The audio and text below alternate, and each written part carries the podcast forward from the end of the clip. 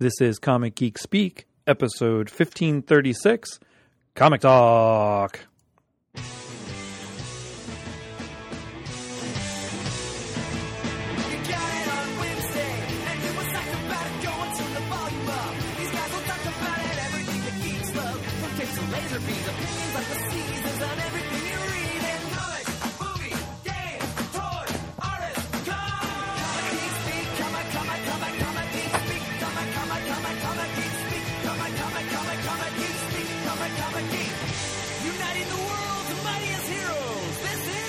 I'm Shane Kelly. I'm Adam Murdo.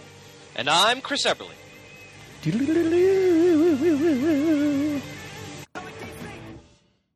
I do love that song. And welcome to the show. This is another Comic Talk. We were going to do something else, but we've pushed that aside a little bit because we have some good talk about the recent DC announcement. Uh-huh. And we also have kind of a limited amount of time tonight. So. Yeah, a little bit of limited time. We both, Chris and I both have kid duties. Indeed. Not poopies, duties. But first, this episode is brought to you by the fine folks at InStockTrades.com. Go to their website for all your trade paperback and hardback needs. If it's on the website, it is in stock and ready to ship to you. Check out their front page. They always have sales and specials going on. I take advantage of them quite often, and I'm happy to do so. They're great folks. They're the sister company of DCB Service, and it sounded like Kermit there.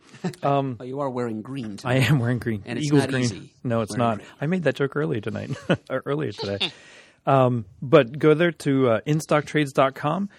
Check out their specials. Look at their best-selling. I think it's a top 10 list. It's always a great gauge of what's hot and what's interesting to read, and there's a lot of stuff I get off of there. Yeah, I always like to check that out myself. Number one right now is Green Lantern by Jeff Johns Omnibus Hardcover, Volume 1, 42% off at $72.50. Nice. If you missed out on that, read it. That's some of my favorite Green Lantern writings. So that's InStockTrades.com. I should point out, by the way, Murd, that Green Lantern Jeff Johns Omnibus will probably be a raffle item at Wild Pig on May 2nd. All right. Well, there our FCBD sale. I'm going to give somebody some money to put some raffle tickets in for me. Yep, that is a primo offering. Those raffles, Chris, are always a can't miss. Fantabulous. Thank you, brothers. To the Murd, I'm pointing for some announcements. Oh, yes. In the absence of our usual... de facto producer, Mr. Chrisman, he reminded us about some reminders. Sorry. He actually sent us an email. Reminder of reminders to be reminded about. A reminder about reminders. That's the subject line of the email that he left us before heading for sunny California. Which is good because I'm forgetful. And so three things he wanted us to remind us to remind you about, our gentle listeners. First of all, coming up at the beginning of next month will be the final presentation of the Comic Geek Speak Best of 2014 Awards. The nominations process has been completed. It's all been announced in the episode released last week, episode 1535. I am remiss in that I have not yet posted the full slate of nominees in each category on the Comic Geek Speak forums. I apologize. I have been busy, but I will rectify that before this week is over. So you can go to thecomicforums.com and find the thread for the Best of 2014 Awards to read the full slate of nominees for all 16 categories. It is not too soon to start voting. You have until – I've decided that the polls are going to be open until 11:59 p.m. on Sunday, March 1st. So that gives you exactly a month between the closing of the nominations and the closing of the official vote poll to write in with your choices. Eventually the nominees will be posted on the forums, and you can email your choices to bestof@comicgeekspeak.com. We ask that you vote for only one nominee in each of the 16 categories, and while we won't insist that you vote for something in all 16 categories, you must vote in at least 12 of them. Okay, you can take a pass on 4 categories, but no more than that. Any ballot that we receive in which any more than 4 categories have been omitted, that will be considered an incomplete ballot and will not be counted. All right, and then we will be recording during the first week of March, we assume at this point, the CGS Best of 14's final awards show. So you've got a few weeks to think about it here, but vote early and vote often. That is reminder 1.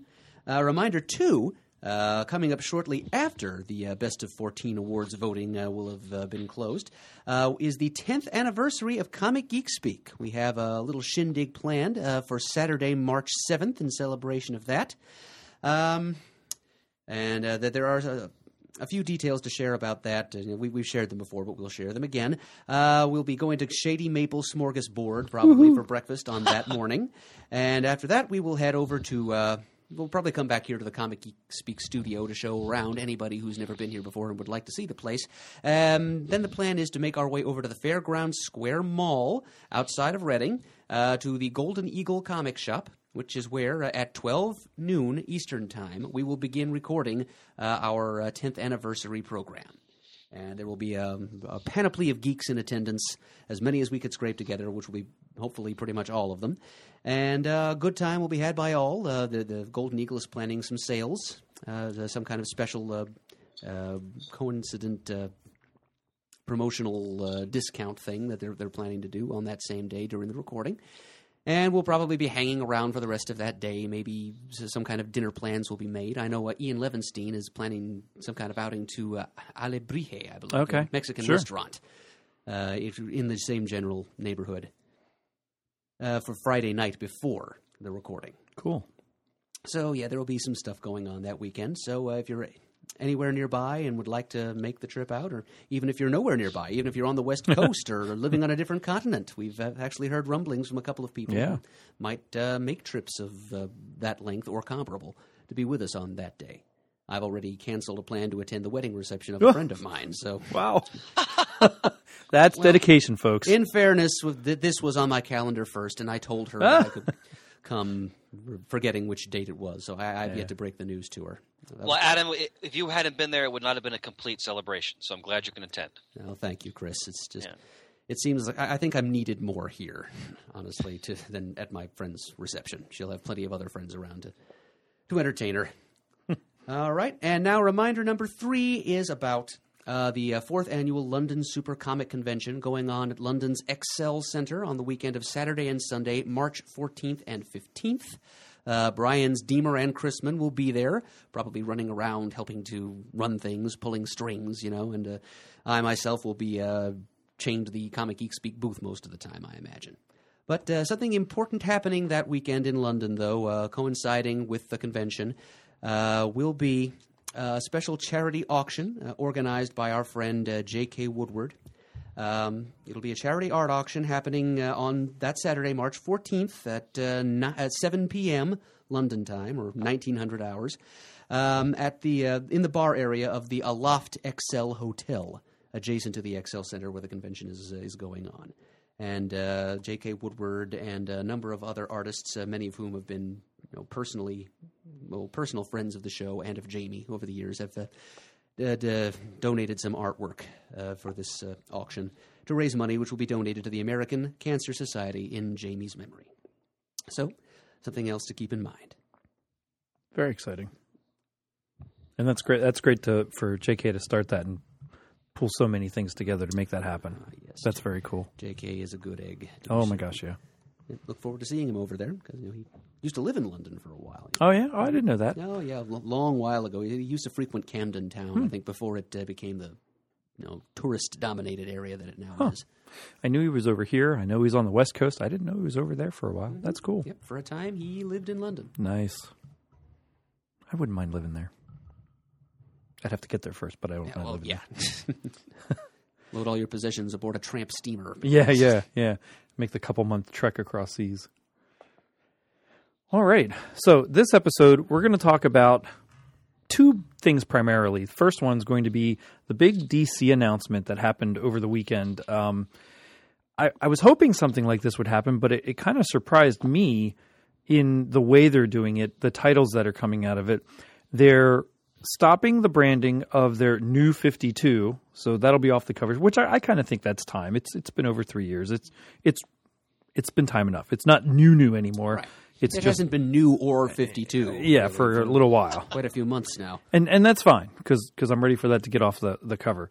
But they're also, with all the titles they've gotten rid of, they're replacing with 24 new titles, some limited series, some ongoing, And then there's a list of the regular titles that are continuing. We're not going to go into every single comic book. I don't know that we have the time to go through 48 books, but we'll certainly highlight ones that pique our interest. I'm just going to read through the titles, not even the creative team so much. We'll talk about them as we talk about different titles. The new titles, brand new titles, Batman Beyond is an ongoing, Batmite is a 6-issue limited series, Bizarro is a 6-issue limited series, Black Canary is ongoing, Constantine the Hellblazer is ongoing, Cyborg is ongoing, Dark Universe is ongoing, Green Lantern Lost Army, Doomed, Earth 2, Society, Dr. Fate, all ongoing, Harley Quinn, Power Girl, 6-issue limited series, Rux is an ongoing. Oh, no, I'm sorry. Good heavens, that's the way my list faded out. That's silly. Justice League of America, Justice League 3001, thank God, is an ongoing. Martian Manhunter, Midnighter, Mystic U, Omega Men, Prez, Red Hood and Arsenal, Robin, Son of Batman, all ongoing. Section 8 is a 6-issue limited series. Starfire and We Are Robin are ongoings. Now, the continuing titles that are not brand new, just since they're continuing their numbering, is Action Comics, Aquaman, Batgirl, Batman, Detective, Batman, Superman, Catwoman, Deathstroke, The Flash, Gotham Academy, Gotham by Midnight, Grayson, Green Arrow, Green Lantern, Harley Quinn, Justice League United, Lobo, Secret Six, Sinestro, New Suicide Squad, Superman, Wonder Woman, Teen Titans, and Wonder Woman. That's a pretty darn good list of stuff. Mm-hmm. Yep, a lot of the returning ongoing series are going to have their creative teams intact, though some of them will be shaken. Yeah, and I was happy to see that there can be some change, but not an overabundance. If we get even just a minute towards the end of the episode, I'll talk about a couple things that I've caught up on over the last 2 weeks, which I've been thrilled to catch up on some titles, and one of them or two of them are DC stuff, so they're really good. But of more interest, and I think to all of us, is the new titles that are coming out. Prez, baby, Prez. Prez. Da, da, Prez. Da, da, da, da, da, da, da. Now that we know that Prez and Brother Power the Geek and what are they called? The Sunshine League. They've got all the silly psychedelic 60s characters now have their own parallel Earth in the DC multiversal firmament. Yeah. Yes. What did they call them? So they were seen in Morrison's Animal Man. I don't remember. I don't remember that. Oh, and all of this happens after the 2-month Convergence event, with all kinds of titles spanning all kinds of time periods from past to present DC histories and universes. After Convergence is Divergence, and then all of these titles come out of that, if I remember reading the article correctly. Some things that jumped out at me that I figured Merd must have hit the ceiling for is Batmite and Bizarro. Even though they're limited series, which is fine, I was just excited they're there. I don't know that I could have guessed that in 1,000 years. Yeah, they were a bit of a surprise. Yeah, I'm sitting here trying to find out what the name of that it was like Magic Lantern and Sunshine Superman. That's probably where I got the name Sunshine. And one other. They were just like tripped out versions of the Justice League, and they were among the characters that shimmered back into existence thanks to the Psycho Pirate and in Animal Man number like 24 and 25. Huh. I'll come up before the end of the episode. I'll just rhino it out. But yeah. Yeah, but anyway. So, yeah, Batmite, written by Dan Jurgens. Yeah. Continuing the trend here of created – well, not that Dan Jurgens has never written anything before. He's got some fairly extensive writer credits too. Oh, sure. But, absolutely. A lot of the things I'm seeing here are people who are more famous for their penciling than their writing getting a chance to write a few things. Hmm. Which is something that DC was trying at the onset of this new 52 thing. Yeah. Dan Jurgens trying his hand. He's writing both Batman Beyond and Batmite. And I'm very intrigued by Batman Beyond because I kind of gave up on that a while ago. Not that it's bad or anything. I've picked up some of the trades that have come out that I never picked up the issues on. But to me, kind of out of nowhere, other than they brought him so heavily into Future's End, which I'm woefully behind on, that to have a Batman Beyond ongoing book like this, I'm kind of excited about that too. I'm just appreciating the art. I'm looking at some character designs for Batmite by Corin Howell. Oh. Just magnificent. I mean, talk about just nailing the essence of a character. Yeah. These, like the expressions on his eyes, and what I really love about it, I'm looking at the list of titles you just read, Shane, is how diverse they are and how they're exploring areas of sort of DC's, let's call it multiverse at this point. Yeah. That don't necessarily get as much play, especially in terms of their own titles. So this is exciting. This is really interesting stuff here. And it sounded like the whole point of this change in the status quo is to not be so held down by continuity, which is also kind of different for DC. They've always been very continuity heavy, even at the resets of like Crisis and Infinite Crisis and what was the one in the early 90s? Oh, Zero Hour. 0 Hour, Crisis in Time. There's always things that while I enjoy them and I'm perfectly happy with continuity, they are very, very continuity heavy all the way through their history, it seems, at least in my opinion. I don't know that Marvel ever worried about continuity quite as much as DC, and now to me it seems a little bit reversed as things ebb and flow. DC's trying to get away from that and just tell good stories, and Marvel with their Secret Wars event and everything coming after that with the whole revamping of the Marvel universe to new titles and redoing that entire universe in a very Crisis-like way is a little bit more continuity-driven, I think, at the moment. The way it sounds anyway, to start everything over and start fresh with here's a new continuity. Kind of surprising. I didn't think I'd ever see companies flip so opposite like that. Everything is cyclical, my friend. Mm-hmm. Everything that has happened once will happen again. That's for sure. And then will unhappen, and then will happen again. It's just a question of how well is it done when it happens again and again. Because if it's done well and in a way that maybe is a little innovative, it's always an enjoyable read. Yeah. Because Merd's right. It's the same. You see the same shtick. It's just, how they're going to spin it this time, essentially. So well, and there's not many descriptions up for these titles yet. There's some artwork up for some of them. Out of all the new ones, there's 24 new ones coming out. I'm a little bit skeptical of We Are Robin. That seems to be the oddest, in my opinion. That is an ongoing? The way it reads on the list that I pulled from, yeah.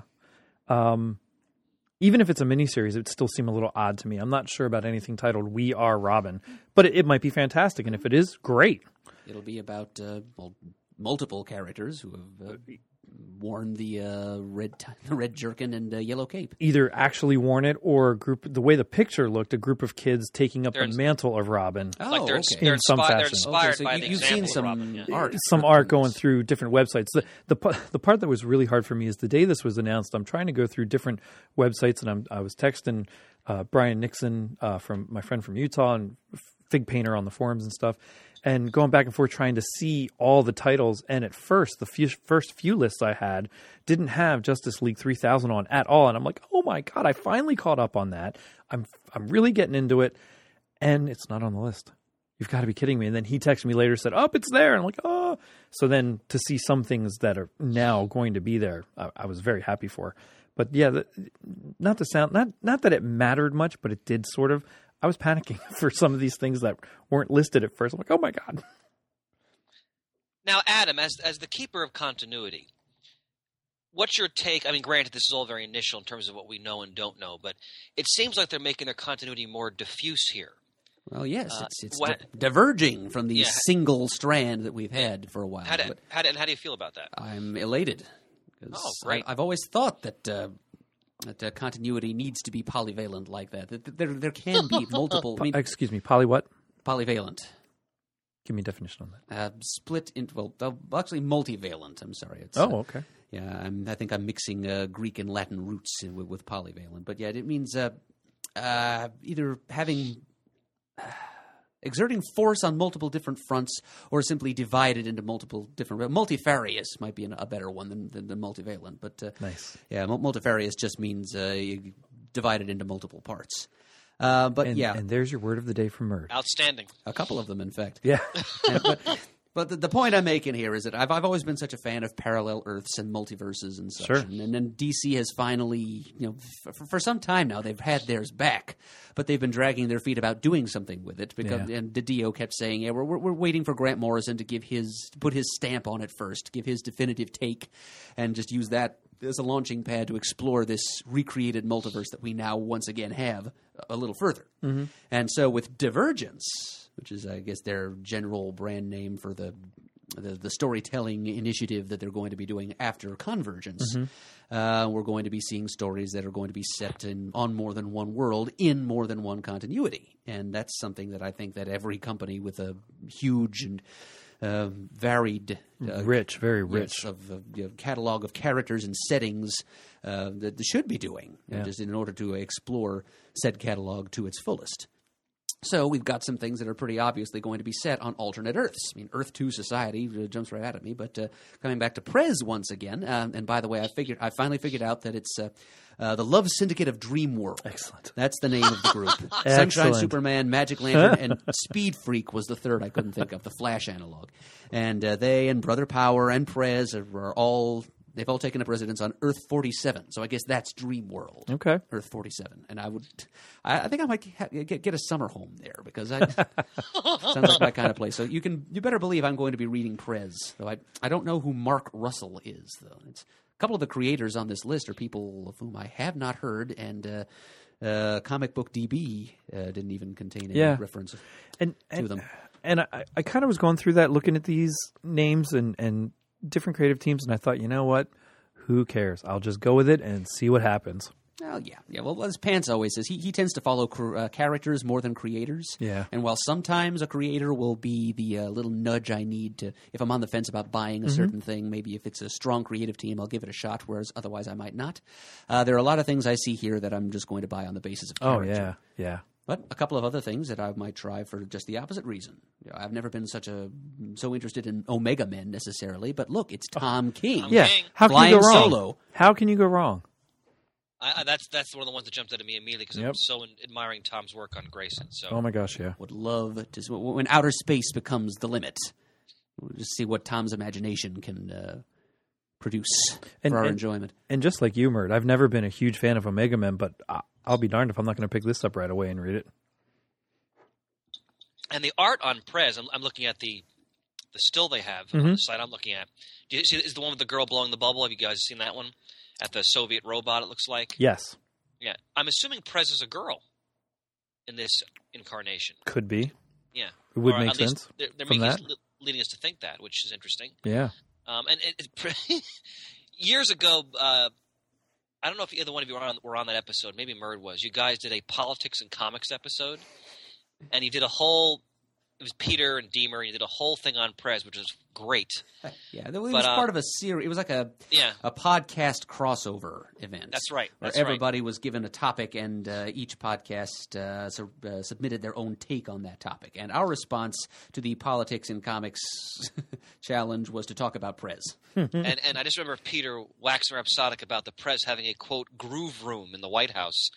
And I'm just interested to see how they take the sort of the far out, shall we say, groovy sensibilities of the original Prez. I wonder if they're going to apply it all in this new incarnation. Because if you've never read the Prez, I'm speaking here to the listeners, try an issue.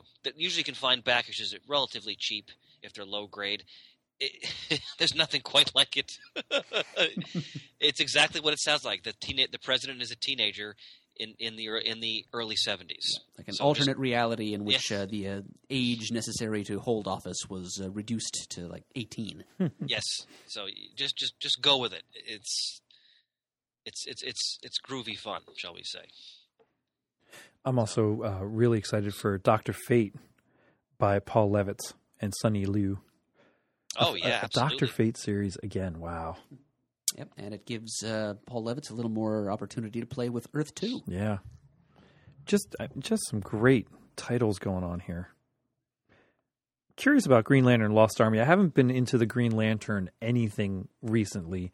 But I'm curious with the getting rid of the other some of the other Lantern titles to bring this in, what this could be about. Okay, now is that an ongoing? It says so on my list. Okay, yeah, I'm looking at actually what I'm looking at is the DC website, and so the list I have here doesn't really tell us which one is ongoing and which is a miniseries. Now, I wanted to write down where I got this list from. It was a website. I was doing a search and looking for just a straight-on list of everything without pictures or dialogue or anything. And behind some of the things like Batmite and Bizarro, they had 6-issue limited series. That's where I got that from. Check out on Black Canary artist Annie Wu. She's done some fine work on the now-ending Matt Fraction Hawkeye series. Oh, okay. Really good artist. I think she's a great pick for Black Canary. Just I'm looking at the still of that. Her wielding a microphone looks like in front of a rock band. But that's a great pick. Just a very dynamic artist. It's also go ahead. No, I was just saying. I'm looking down the list here. Just I love the visual for Bizarro. Mm-hmm. So it's got like this DC animated feel to it almost. It's the only thing I don't like is the shorts. If it was long pants, I'd be happier. I have no idea what you guys are looking at. I'm barely aware that these titles have been announced. I haven't seen any art for any of these things. All I'm looking at is the list, but on like a Newsarama or something, there was some had pictures, like stills, first draft picture type things. All right, so I haven't frequented Newsarama in a very long time. But so Bizarro is wearing shorts? Yeah, I think so. He's wearing shorts, yep. Well, I mean, it's one that and Batmite and one other thing. I mean, I read something on CBR about this. Okay, so yeah, Bizarro, Batmite, and Prez. Those are three that were described as irreverent, funny titles. So yeah, offbeat, irreverently funny titles. So, yeah. Which is what Bizarro ought to be, really. Oh, sure. I think Bizarro ought to be humorous. The tragic, dark, Frankensteinian take on Bizarro that so many people seem to favor, I've never really cared for so much. If you did not see it, total sidebar, but Teen Titans Go just recently had a Bizarro episode where it was... You, I'm safe now. Oh, no thanks God. To Nibor. That was hilarious. I'm going to get that the Bizarro Teen Titans. Yes, oh. I'm going to get that on tape. That was brilliant. My earliest convenience. But yes, that definitely hit the sweet spot for this Bizarro lover. It sure did. That was a great episode. Nice to also see Cyborg and Starfire get spotlighted a little bit with some series. Yep. Right, so that's Scott Love. Is it? No, that's right. It was Jimmy Palmiotti and Amanda Connor that are writing that? Jimmy Palmiotti and Amanda Connor writing, and Emanuela Lupacchino. Thank you. Yes, whom we met at the first London Supercomic Convention. Oh, very cool. 2012. And on Cyborg is David Walker and Yvonne Hayes. Oh, all right. Some nice artwork. Yeah, Riley Rossmo will be good on the new Constantine the Hellblazer thing. I already gave Shauna a heads up that Harley Quinn and Power Girl are going to have a miniseries. She was quite excited about that. Oh, my. Well, speaking of artists who are being given a chance to write a little more. And again, Brian Hitch has written things before, but he is both writing and drawing Justice League. So two opportunities to get behind schedule for Brian Hitch. See, and that's what I'm a little bit cautious about. I love Brian Hitch. Love his artwork. Love the things I've read that he's written. Really excited to see him on Justice League. I just hope it stays on track. Even if it's set up to be every other month, that's fine. Whatever it takes, if you're going to have him do it, just set the expectation right from the beginning what it is and move on. You know, maybe he's got half a dozen in the can already. Who knows? I'm excited about it, but I am a little bit skeptical about it. But his artwork's great. You can't deny it. Wouldn't dream of denying it. I have a theory that is Brian Hitch British or American? I do not know, personally. I don't know. Let's see. I've got this theory that he may be a distant relative of the people who built our house in Stone Harbor. Oh, really? But if he's British, that theory is no good whatsoever. Murd, all roads lead back to Stone Harbor eventually. Well, for me, they do. And I'm happy to see, of the ongoing regular series that are just continuing, very happy to see Grayson still going. That's such a fantastic series. Oh, absolutely. It just blows me away. Glad to see Justice League Unlimited, of course. Even Gotham by Midnight and Gotham Academy. I have a couple issues of Gotham Academy to read. I'm glad to see that they're sticking to it to keep giving it a chance. I don't know if it's either of them are good or bad. I think, Mur, did you read Gotham by Midnight, you said? Yes. Yeah, I read and you liked it. Yeah, the first two issues. Yeah. It's. I noticed that Ben Templesmith is being replaced as artist by Juan Ferreira. I have no idea what Senor Ferreira's artwork looks like. Let's see. Harley Quinn sticking around, which is great. Even Secret Six, as much as I don't think any of us were really thrilled with that first issue, it's nice to see it start and not immediately get cut with some change like this. I mean, it is kind of started at a bad time just before Convergence. It'll have, what, 3, maybe 4 issues in, well, and then take a 2-month break, if that. It might not get that many issues in because, well, it's, I mentioned a little while ago when we did the Off the Rack on the first issue that the second issue was very late eventually, and thanks to Ian Levenstein for cluing me into this. Gail Simone tweeted something about how the lateness of the book was due to some kind of life emergency. A member of the creative team was suffering. And it happens. DC is being cool about it, she says, and she's hoping that there will be 2 issues released in February now. Yeah. But we shouldn't really count on that. But if you look here, a new artist has been named for Secret Six, Dale Eaglesham. Which, very nice. Talented guy. Absolutely. Loved his stuff on the first several issues of Sinestro. Sure. And he, in turn, is being replaced on Sinestro by Bradley Walker. I have a couple Sinestro issues I have to read that I picked up because it intrigued me enough. It is pretty good stuff. I mean, I jumped off again when it drifted over into another one of those interminable Lantern book crossovers. And there's a lot of them. That's over now, and so I have sort of allowed myself to be pulled back in. Okay. So it is a very good Lantern series. Good. And so I'm glad it's surviving the purge. Here's a question I have, because I'm looking at the list of all the titles here, both the new ones and the ones that are continuing. The whole Convergence event, we'd understand that as being all the different DC realities that have existed up to this point. They're all being brought into this story, correct? I think so. As many as they can fit in. Like samplings thereof, anyway. And then I notice, because as we look at the previews down the road, they're going to be sampling different universes, right? Like they're going to go back to pre-Flashpoint for some of them. Yes. Crisis on Infinite Earths for some of them. And then these new titles are going to come out of all of that, essentially? Is that the plan, as I understand it? Through the Divergent series, yes. Okay. And then we're going to get a whole new series of realities, essentially, right? Yeah, except for like the whole new 52 universe, that's still going to be the main DC universe, and all these other things are around it, is how I'm taking it. Okay. Now, again, I really like some of the choices they've made for their new titles. Yeah. Like you said, it's been... Dr. Fate hasn't had a book in ages, for example. Well, and you take all these with all these universes and however they're going to intertwine with this multiverse now. You also have those graphic novels of Earth 1 still going on, which I'm enjoying. I have to read the Teen Titans one, and I know there's a Superman one coming out. A third one? A third one. Yep. So I'm excited about that. It was neat to see them get away from just Batman and Superman with going to a Teen Titans one. But it's nice to see the Superman one continuing as well. I've been on board with them since they started. Well, speaking of Superman, have you guys noticed who's going to be writing the ongoing Superman book? Gene Luen Yang? Mm-hmm. He was the creator of American-Born Chinese. Oh, that's right. Mm-hmm. Wow. An indie creator. Now he's going to be writing, the superhero of superheroes. Yeah. Superman.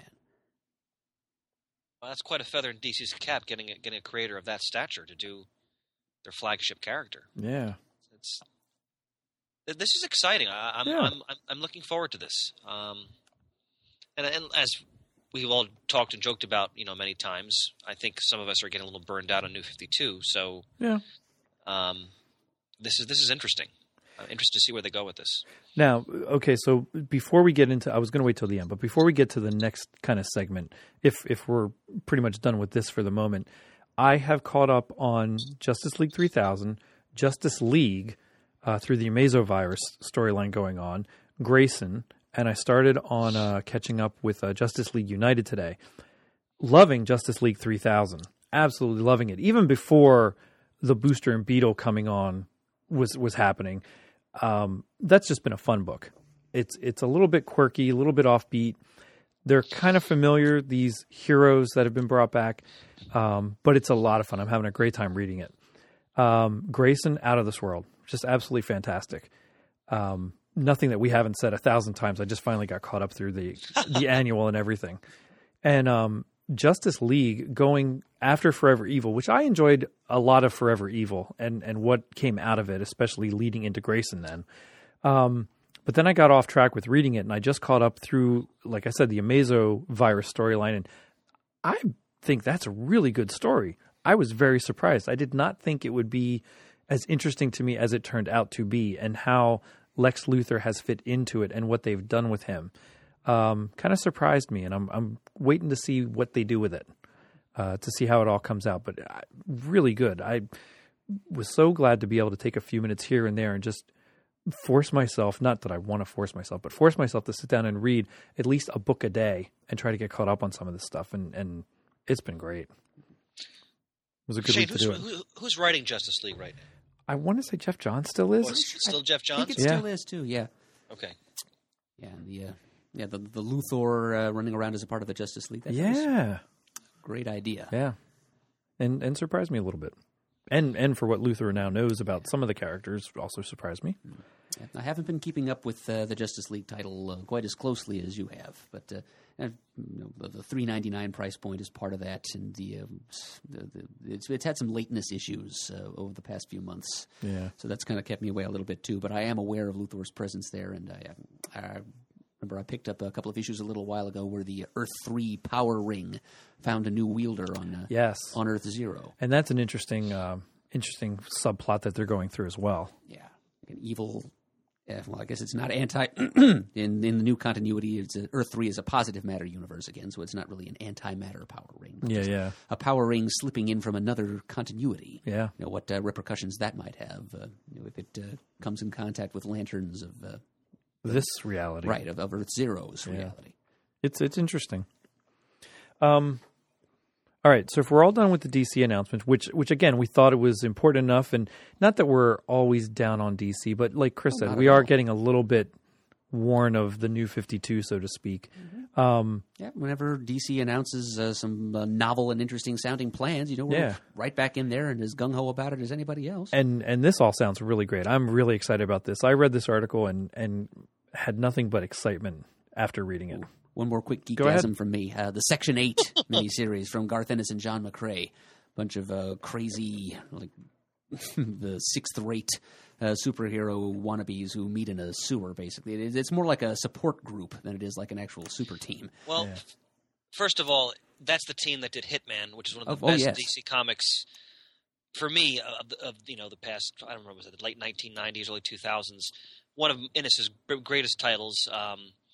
And the fact they reunited that team, I'm in immediately with that. If you haven't read Hitman, I'm just speaking to people in general, do yourself a favor. If you enjoy Garth Ennis' sense of humor, and then seeing that humor actually put into the DC universe itself, because Hitman interacted with some of the other heroes and so forth in a very irreverent way, it's a great book. And it's Ennis, so there's always the morality of combat and the friendships in combat and things of that nature explored and. Of course, with that very cutting, dark sense of humor that I so love. So I'm looking forward to that immensely. Yeah, very cool. Didn't read very many issues of Hitman, but I liked the few that I said. Like, what was it? Zombie Night at the Gotham Aquarium was one arc that I remember with the zombie penguins running around. but Section 8 were I think I have all their appearances from the series, and I always thought they were more interesting than Tommy Monahan himself. Well, any team that has a character named Dog Welder in it. Dog Welder, Flim Gem, whose super expectoration was his power. The Defenestrator. It's great stuff. I'm looking forward to it immensely. Bueno. Excelente. All right. Well, you know what, Mert? Go ahead and do your mailbag. Okay. Before we segue to our other major topic of the evening, we received a bit of mail recently in the CGS studio. It was sent in by our friend Jason Daniels, Evening 639 on the forums. He participated in the Jamie's Avengers Marathon with us, and he muddled me not too long ago, so I sent some mail to him. And oh, I like it. It was addressed specifically to me, and so the box contains... It's a comic book. Oh. Don't get rid of that bubble wrap. I'm going to use that. Oh, okay. By all means, yes. Bubble wrap is precious. I know. It is. It's a good commodity. It's a coveted precious material at Christmas Barn. We use it for wrapping things. But he sent along a little placard that I can put in front of my seat. It says, Adam Murdo, staff crisisologist. It's made of... Well done. Genuine wood-like substance. I love it. And he also sent along a copy of... it's the Ultimate Warrior comic. He had threatened, Jason had, that if his second attempt at muddling me did not hit the mark, he was going to pull this out, this Ultimate Warrior comic, and ask a question based on it. And the note pinned to it says, Adam, I simply cannot allow your generosity in mailing Muddle the Murd prizes out at your own expense to go unrewarded, so I have sent you these gifts. Enjoy them, sir. You've earned them. I look forward to many more years of CGS and many more stimulating conversations at future events. Signed, Jason. Thank you very much, Jason. Love the placard, the nameplate. Love it to death. I'm going to put it. Well, there's so many things piled at my seat right now. Yeah, we're going to have to clean house a little bit. Balance this on top of the All-Star Superman DVD and the tin of Danish butter cookies that Pants' mom sent us. The studio sure could use a cleaning of the house of things on the table. Oh, Matt will volunteer to do that. But, I will be right here with him helping. It comes at a terrible price because whenever he comes in to clean, there are always a few more odds and ends. Oh, that's true. Bits of bric-a-brac here. Mysteriously teleported themselves from his house to the studio. What I love when I'm in the studio, because I'm not in there as much as you guys are, is it's always like you're at an archaeological dig because there's so many layers of crap, of knick-knack sediment on that table, which you'll find a certain note which will tell you about maybe something we were talking about a year ago. Yeah, or, that's happened. A post-it or what have you. It's always fun and fascinating. There might be an old wrapper from an extinct candy. There's certainly a bottle of Captain Morgan rum on the table at all times. Not that it gets used much, but it's there. Right in front of Shane's just seat. In case, which today is Mercy. The old standby. That's true. All right, the other thing I thought was interesting, and I did not know this. Somebody at work mentioned it, and then Adam was here before I was getting some stuff set up and pulled it up on the main computer here, that Sony Pictures brings Marvel Studios into the amazing world of Spider-Man. So it sounds like Sony and Marvel have come to an agreement where Marvel will have a hand in the Spider-Man movies and hopefully get him appearing in the Marvel movies. Thought that was pretty cool after hearing about it teased all these months. And with Marvel movies that are coming up in the future, Spider-Man plays a big role in some of them. And to not have him there, while I'm sure they could figure it out, and I would have no doubt they'd still be fantastic, I like it more if he is there. Oh, definitely. Well, Secret Wars in particular. Oh, yeah. Yeah. Well, we've been hearing rumors about this for some time now. And is that an official release statement, Shane? As far as I know, it was yesterday. Yeah. Right. Okay. Yes. Go ahead, Adam. So it's still pretty early. I'm sure negotiations are still underway, but apparently Kevin Feige of Marvel is going to co-produce the next Spider-Man picture, along with a representative of Sony. I don't remember the lady's name. It was Amy something. Amy Pascal. There we go. Thank you, Shane. Sure. And, I mean, there's no word as yet as to whether or not they're going to completely scrap whatever plans they had for the Sinister Six movie and the third Amazing Spider-Man picture. I've heard rumors that Andrew Garfield may have been given his walking papers. Which is a shame. I actually liked him as Spider-Man. I didn't think he did a bad job. I had more of a problem with him as Peter Parker because he was kind of the cool, smart, skater-type kid, not quite as introvert. Yeah, he doesn't come off as the geeky outsider. Yeah. Well, maybe geeky but not nerdy, since there's kind of been a divergence in meaning between those two words over the past decade or so. But yeah, I see what you mean, Shane. He does seem more of the skate rat renegade intellect rather than just the nerdy bookish bookworm Parker. Now, is that a rumor or is that confirmed that he's been released? That is by no means confirmed. No. Okay. All right. Because I like Shane. I think he was wonderful as Spider-Man. Now I still didn't like the second movie, but I still thought he was a great Spider-Man. Yeah, I did not care for the second movie at all. But the way he has the patter down, the humor, I think he does a very good job with it. I totally see where you come from with the Peter Parker perspective. But I imagine if Kevin Feige is involved, naturally they're going to seamlessly try to move Spider-Man into the Marvel Universe on screen. Well, and it says here in this little article, under the deal, the new Spider-Man will first appear in a Marvel film from Marvel Cinematic Universe. So that's cool. There's plenty of them where he would have a hand in, a role in, an important part of. Okay, so he would be just a cameo, like a guest appearance as part of a larger cast. I think not necessarily a cameo. I think part of a larger cast. I think it's likely that we might see him in a Civil War or, I don't know, an Infinity, whatever is coming down the road, whatever grouping of heroes there are. I think he could potentially be a part of. Versus just an individual Iron Man or a Captain America or a Guardians movie or something crazy like that. I think these ones where the heroes come together is where he might first appear, especially Civil War. Yeah, it's such a big part of that.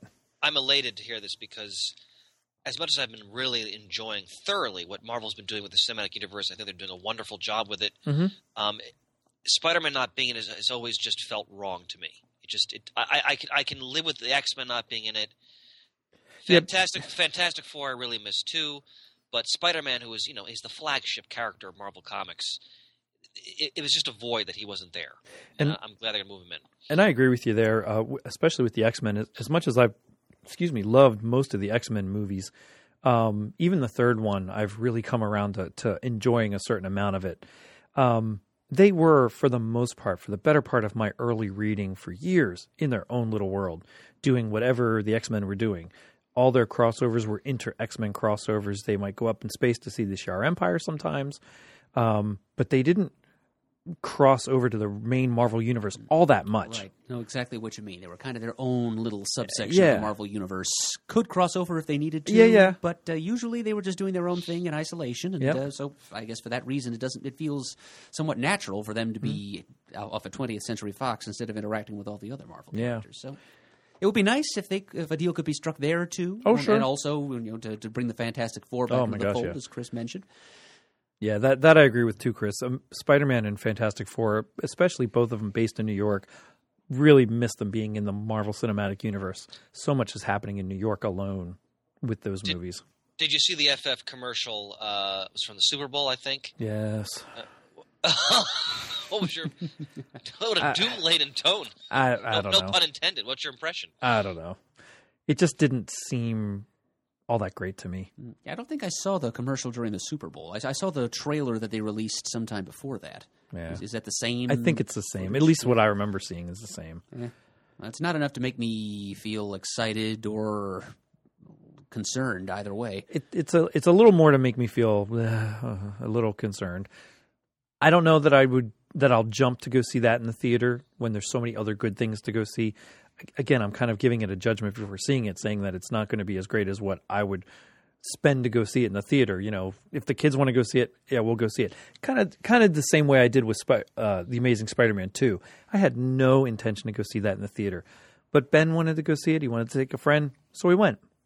If that comes up and they want to see it, I'll go see it. But if not, I wouldn't cry if I missed it in the theater and just wait for it to come out on video. I'm sure I will go and see it in the theater when the time comes. Well, if you go, let me know. Maybe that'll be an excuse, and I will go then. I'll definitely go. I have to. I have to see all these movies. It's my duty. I have to go. Well, that's true. Rather a literal sense, as a proprietor of a comic shop, people will expect you to be conversant on these subjects. It's so easy for me to say, I won't go see that. But if someone says, hey, we're going, all right, let's go. It wouldn't take twisting of an arm to go do it. One of my students at the high school I teach in was telling me some things he heard about the FF movie. Now, granted, there's always plot points that come out that may or may not be in the final version we see. But some of the stuff he was telling me, I must admit, was a little alarming. But, again, it's out of context. I want to see it in the context of the actual movie. Sure. When it's finished. But, once again, I hope, like with Spider-Man, they eventually can get the FF into the, because the FF is the beginning of the Silver Age Marvel Universe, so it'd be nice to see them in there. So but again, then I saw the trailer for Ant-Man, which looks immensely fun. I thought so too. I love Paul Rudd. I think he's a great choice for Scotland. I'm a huge Michael Douglas fan, So I'm really looking forward to that film. And the helmet looks great. I mean, yeah. I really like the visual quite a bit. So I guess with Fantastic Four, not that the first two that they produced were so great. I enjoyed them well enough, but they were by no means as great as what Marvel Cinematic Universe is producing. There was still a lot of room for improvement. Oh, yeah. I don't think they sucked. No, no. They could have been better. And I get – to me, this is the same feeling I get at this new FF movie. I kind of thought it was a little unnecessary to restart yet again. Similar to Amazing Spider-Man. I didn't really feel the need to restart it and tell the origin yet again. Even though I enjoyed that first one, I don't know. I'm just a little more skeptical when it comes to FF given its history in the movies so far. But we'll see. I could be completely wrong, and I'd be happy to be proved wrong and enjoy it more like, God, when Guardians of the Galaxy first was announced, I thought, oh, no way. There's not a chance that's going to be great. And that's probably top two of mine. Favorite. It flip-flops between that and Avengers being my favorite.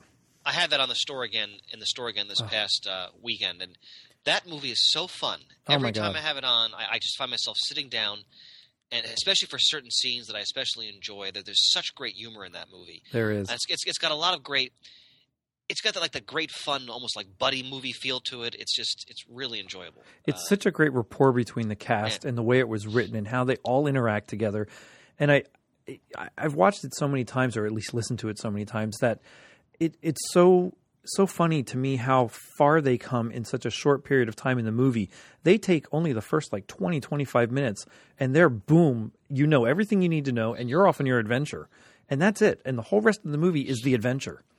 Just that is the pinnacle of Marvel movie right now for me. And I just can't get enough of it. I can't wait to – my favorite part of the movie is the masterstroke that is the soundtrack. And yeah. Oh, yes. I can't wait to hear what they put on the second mixtape. Oh. Because the first one is so damn good. So, I'm really looking forward to that. That's such a gateway for the kids, especially my older one. He loves it. He can sing every one of those songs better than I can as far as knowing all the words and trying to just belt it out whenever he hears it. It's so much fun to watch him listen to that and ask a couple questions. And I'm not so great at the 70s music as what I used to be or what I think Murd would be or probably even you, Chris. But it was a hell of a soundtrack. As soon as I went down a sampling of those things the first day it was on iTunes, man, I downloaded that puppy like crazy. This is a great, great idea to use that and intermix it with the movie the way they did. Oh, I thought it was a masterstroke, and my kids too enjoy listening to that. They'll put it on the iPod sometimes. So, and I was doing stuff, cleaning up the bedroom, doing laundry and stuff, and I had Winter Soldier on again, watching that. Such a fantastic film. I saw Avengers was playing over the weekend, so as I was cleaning up the kitchen in the living room, I had Avengers on watching it. Iron Man 2 was on, and the kids were watching it. I had Iron Man 3 on the other day and was watching it. They're doing such a great job across the board. I just can't get enough of the whole entire universe. Well, last night the boys and I were trying to catch up on Agent Carter, and we just watched, I believe, the third episode. I think that is so well done. First of all, I'm a sucker for a good period piece. Mm-hmm. And I certainly know you are, Adam. And the dynamic between her and Jarvis is outstanding. Oh, my gosh. Yeah. He's a great addition. I love seeing the actual human Jarvis. I do, too. And it's just I love stories that take place like in the 40s and the 50s, the clothing, the music, the automobiles, all of that. And just the way they just – really explore the fact that she's more capable than anyone else in that office. Oh, yeah. Because of the prejudice of the time, she has to sort of pretend to confine herself to this meek secretarial role. But Haley Atwell is wonderful. I mean, yes. It's really fun. I'm enjoying that thoroughly. And what's the cafe they go to? What's that called? The Automat. The Automat. Yeah. The attention to detail in all of the sets and scenery is fabulous. Yeah. One detail that was overlooked, though. I think someone on the forums pointed this out, though, that it doesn't make a whole lot of sense for there to be waitresses in an automat to start with. Well, that's true. That's very true. That's very true because, as we all know, automats were essentially restaurant vending machines, basically. You would go in and get your full meal. There's no need for a waitress, hence the term automat. This is a special one. How else are we going to meet some of these characters? Exactly. Yeah, but you're right. I hope that's something that they continue, whether it be with Agent Carter or branch out and try other things, that in these interim breaks for the winter season or even the summer season, and bring a 6-issue or 8-issue limited series onto the TV to be a miniseries on TV. I think it's a great idea and something Marvel seems to be very adept at doing. Speaking of that, did you guys see the trailer for Daredevil? Yes. Oh, yes, man. I'm getting ready to sign up for Netflix so I can watch that bad boy as well. Was that aired during Agent Carter last week? I don't know. There was a commercial of some kind for it, which I missed because I happened to be looking down at the time. I don't remember it, but I fast forward my commercials through there. If I see something, I'll stop. I saw it on YouTube. But I saw it on YouTube. I'm so excited. The guy they picked to play Matt Murdock is a perfect choice. I know him from Boardwalk Empire, from Stardust. Rosario Dawson is in it. She plays Luke Cage's old flame, Claire. What's her last name? Oh, I forgot. Temple. Yeah, she's a character in Daredevil in this series. So that's really cool. And there's just I'm psyched. I really, considering Marvel's track record and considering how poorly executed the Daredevil movie was, which we'll talk about in more detail when we do our Daredevil spotlight on Daredevil in the 2000s down the road. I'm really confident about this, and I'm really excited about it. So the return of Flash and Arrow. Really enjoyed Flash. Not so much the first episode of Arrow. It was okay, but it's growing some steam again with the first 2 or 3 episodes. I forget how many are out now. But I've been glad to see that come back and be able to watch both of them. Kids are still absolutely loving Flash. They will do chores, dishes, homework, whatever they can do to get done so that they can watch Flash the night it airs. Yeah, I'm a little behind on both of those, more Arrow than Flash. So the Arrow, we were a season behind. We finished, we binge-watched season 2 over the Christmas break. Ah, excellent. Which was awesome. Wow, I was so impressed with how well done that was. And then we're about 4 or 5 into the third season. Flash, we're just a few behind, but I enjoy both of them. I think they're both well done. I think the actors they have for the characters capture them very well. I think the guy who plays Barry Allen, I think, is perfect. Oh, absolutely. I forgive me, I forgot the actor's name. Grant Gustin. That's right. Thank you, sir. I think he has almost that wide-eyed optimism and that that hope, which is so intrinsic, I think, just to the Flash character, that sunny cheerfulness, and it's so well done. And let alone some of the actors that they've brought in from the previous Flash series to portray different things in the show. I like his interaction with Iris's father.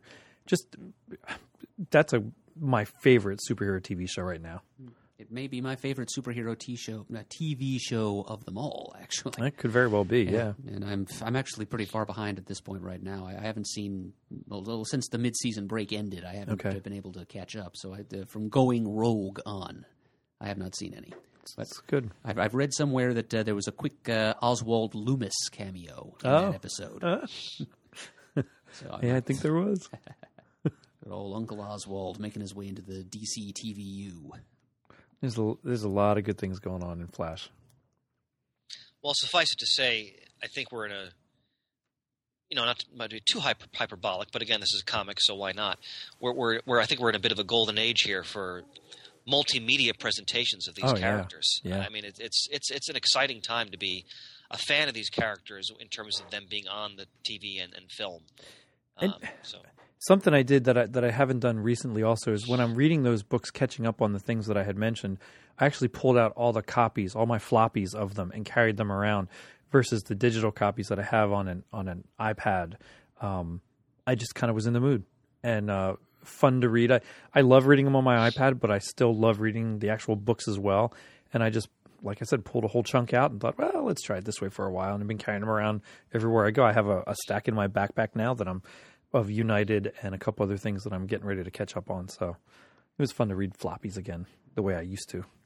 Yeah, I mean, due to the fact that I'm getting the shop, I always have a huge pile next on my nightstand and on my floor next to my bed, always trying to get through them. And I just finally – I'm almost caught up in all the Avengers titles in terms of new and the flagship title before Secret Wars. And Hickman is – I think he's still knocking out of the park. I'm really enjoying this epic storyline he's building with the incursions of different planets and so forth. And I'm really interested to see where they're going to take that and then this big event that they have coming up. Very cool. So yeah, I'm excited for that too. Secret Wars and the whole new Marvel universe afterwards. I'm excited about that as well. Some good things both big two companies are putting out there. I think they're going in a good direction. All right, that's it. We'll close out the show. It's good to talk about some current events as we try to do as often as we can. This episode was brought to you by InStockTrades.com. Go to their website for your trade paperback and hard paperback. Geez, trade paperback and hardcover collected editions, original graphic novels. If it's on their website, it's in stock and ready to ship to you. And let's see if I hit the right button here. I can't read it. That's not the right button. It would help if I turned the music up too. Aye, aye, aye.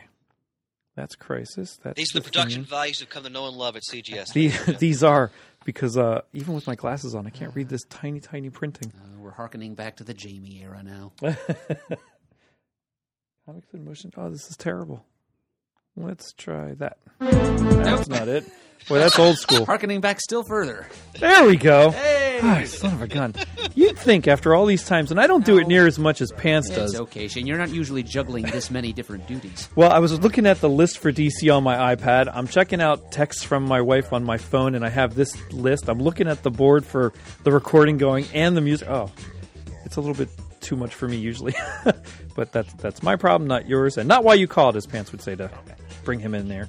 Visit us at ComicGeekSpeak.com. To send us an email, the address is ComicGeekSpeak@gmail.com.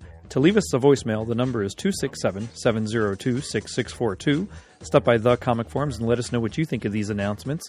Like we keep saying, it's a great time to be a comic book fan. Multimedia out there. Follow us on Twitter. Like us on Facebook. We would like to thank everyone who contributes to the show, who sends us little knick-knacky things to clutter up our table with. We absolutely love them. Yay! And as always, we are uniting the world's mightiest heroes, one listener at a time.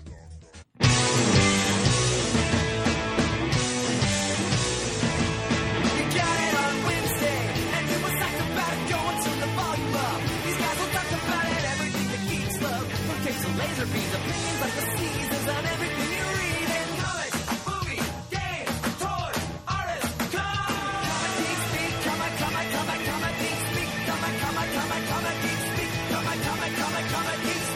and come and